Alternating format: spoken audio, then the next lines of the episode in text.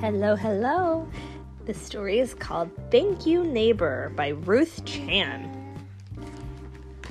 I think we have read this before. You think we read it already? Yeah. It does look familiar. We might have read it before, but it's okay to read books again, right? And again. And again.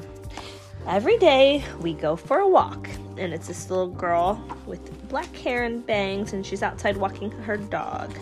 It's a backpack. hmm Outside, we see all the neighbors we know. Hello, hello, the neighbors are saying as she walks by. Even when the neighborhood is crowded and everyone is hurrying, we take our time. Her and the dog are just watching a bee fly fly around.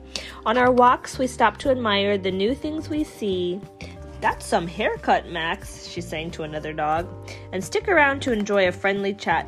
I love your new bracelet, she says to a lady, and the lady says, Thank you, neighbor. Our neighbors keep us safe. Um, one lady saying thank you to the construction worker who's um, drilling on the side of cement and help tidy our neighborhood. The dry cleaner saying thank you to the man outside sweeping the leaves. And here she is, she's picking up her dog's poo poo in the poo poo bag. Some neighbors get extra thank yous too.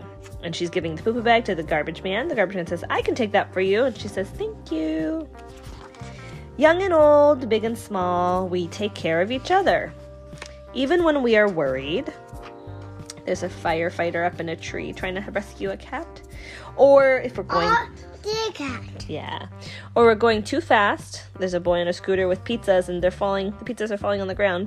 It's important to remember to slow down and always say, "Thank you, neighbor."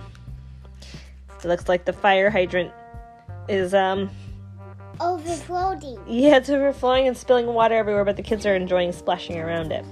Everybody can get too busy sometimes. These people are all in the grocery store shopping, and it's very crowded. But even these words work. Um, but these words work in, even in the busiest times. Hello and thank you.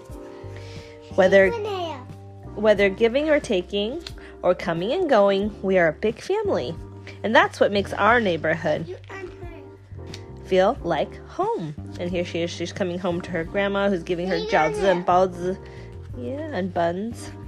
They look very happy. And that is the end. Mama, Yeah. what's at the end?